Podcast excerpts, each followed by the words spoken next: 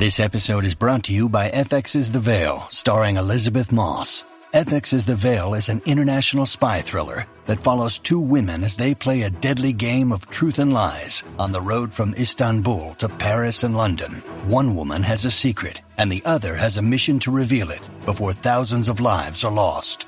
FX's The Veil, now streaming, only on Hulu.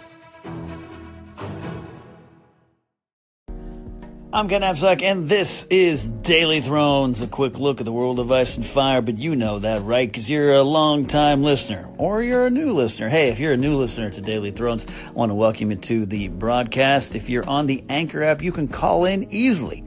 Just press a button, talk, record. Think you got about a minute. Get your theories and speculations and answers into the Daily Thrones program and community. We have a lot of good time here talking about things close to your heart on uh, and around Game of Thrones. I've been rewatching season one again. How many times for me? I don't know. I've lost track. Uh, working on this project over at Collider Video and, and really rewatching that pilot and comparing it to uh, the books. Now, uh, I am fascinated by non book readers because I love your perspective on a lot of things and a lot of what goes on in the show. And the project I'm working on that hopefully uh, airs soon and maybe continues is not just c- comparing and contrasting, but watching the show from a book, uh, a show only fan's point of view. And particularly going back to the first season where things information was flying at you fast. And if you know me, I wasn't a book reader first. I am this weird hybrid where I was show first. I'd kind of heard about the books. Uh, some some workers, some employees of mine at the office uh, that I worked at at the time would talk about the books, but I didn't. I didn't. I just knew a, a show was coming based on the books. I didn't pay attention much to it, so I was completely unaware as I uh, dove into the show. Now I have this brain. It's kind of a trivia based brain. It's why I'm a good Star Wars trivia competitor. If you watch me over on the movie Trivia Schmoedown, I can I can focus on little bits of information. So I never was overly confused with Game of Thrones. And I don't say that to brag. I'm not saying that. Uh, I'm a nerd through and through.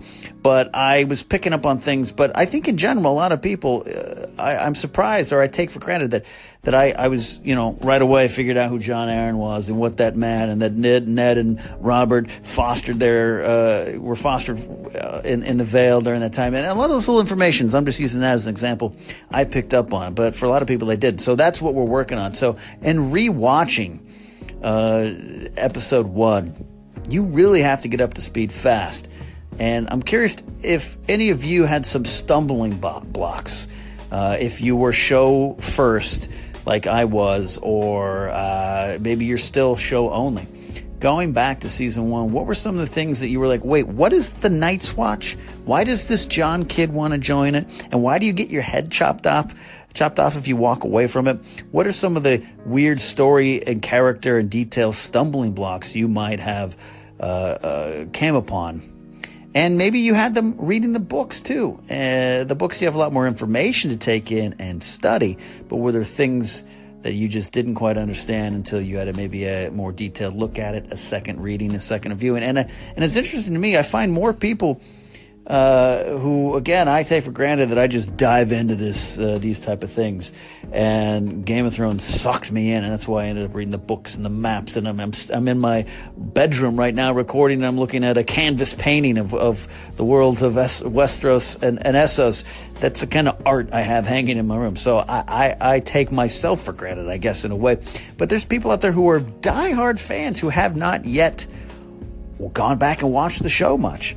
Uh, I, and it always fascinates me because it's such a rewarding experience to go back. So, that said, that ramble over. I want to hear from you guys over the next couple days. Admit it, maybe some simple things caught you up. And there were some things I didn't fully understand at first.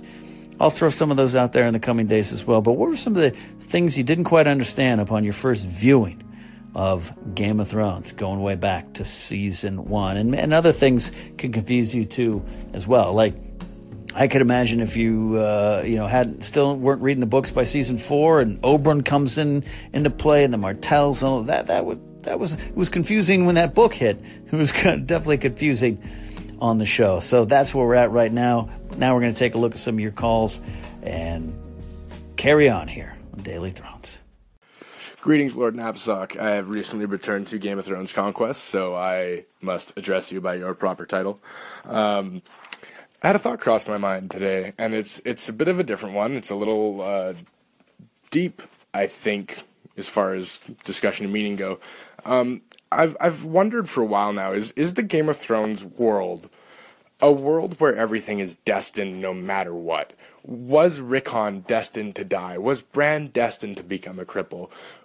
were all these things was Hodor destined all along? Did he know? Did he know what was coming the whole time? Hodoring the whole way and smiling. Was is Jon Snow meant to survive for this purpose, or is it just happenstance? Um, I'm really starting to lean towards the side of things are things are already set in place, and I really hope the series actually gives us a definitive answer on this. I'd love to know what everybody thinks. So, uh, thanks for taking the call, and have a great day. Deep question coming in from Sir Thomas Atall. Um, you know, Thomas, you were out there doing your rehab, and it looks like you've spent a lot of time thinking about deep Game of Thrones stuff, and I love it. Why I'm posting them right now. Happy to hear from you. Uh, the idea of fate and destiny. It's something we hear a lot about in, say, Star Wars. It's something we hear a lot about in, say, Lord of the Rings and other kind of fandoms. Chosen ones, prophecies. Game of Thrones is full of it, of course. That's clear. We know that. But the idea, it's a good question is all of this destiny? What are the choices? Hodor, we know, was fated. Did he know? Was he aware? Or is his just mind kind of so screwed up that he didn't quite understand what was really going on? Um, I want there to be some kind of free will. I want there to be some kind of choice in the story of Game of Thrones, and maybe that that will be learned. I love the idea of Jon Snow being Azor Ahai. I love the idea of Dany tying into some kind of bigger purpose. But uh, if everything's so completely locked, it does kind of take it away, take away from some of the stuff. Going back to Star Wars, the prophecy, the chosen one. Was it Anakin? Was it Luke?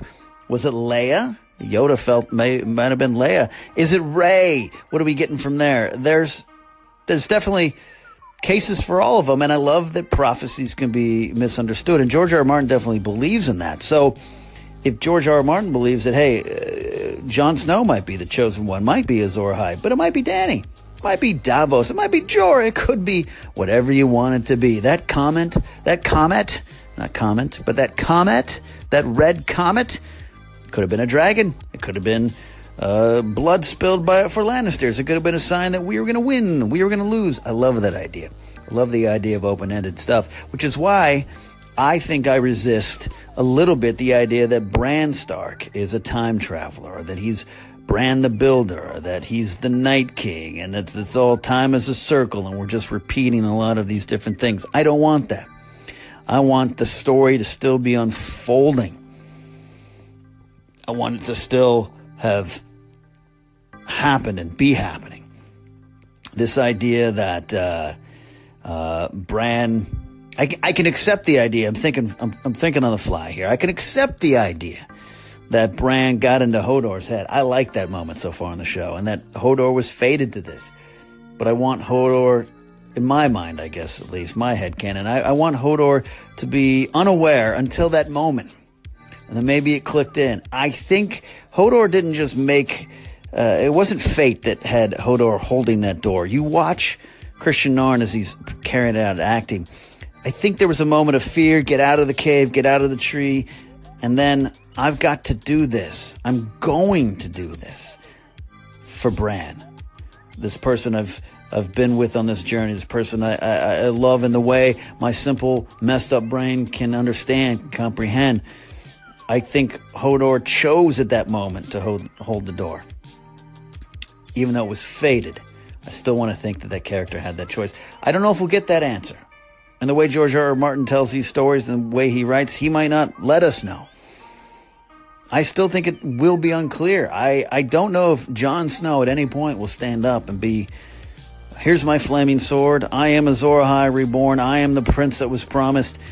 And everything that was supposed to happen has happened. I just don't see that being the case. I think it's always going to be a little open ended, which is kind of what I want for Game of Thrones. But what do you guys think out there? Let me know. Call in. I want to hear from you. Do you feel that Game of Thrones is about fate destiny and everything is going as it is supposed to be, or do you want there to be a little bit of choice? There's definitely choices in the smaller characters, but in Game of Thrones, you definitely have to look at the big things. Are things that are supposed to be happening happening? Is it all happening for a reason? And is someone behind it? Is someone there? Is Bran whispering in the ear of the Mad King, burn them all, burn them all for a reason? Let me know. Let Thomas know. Call in here to Daily Thrones. That's it for the day. I'll see you guys more tomorrow. We'll talk some Game of Thrones.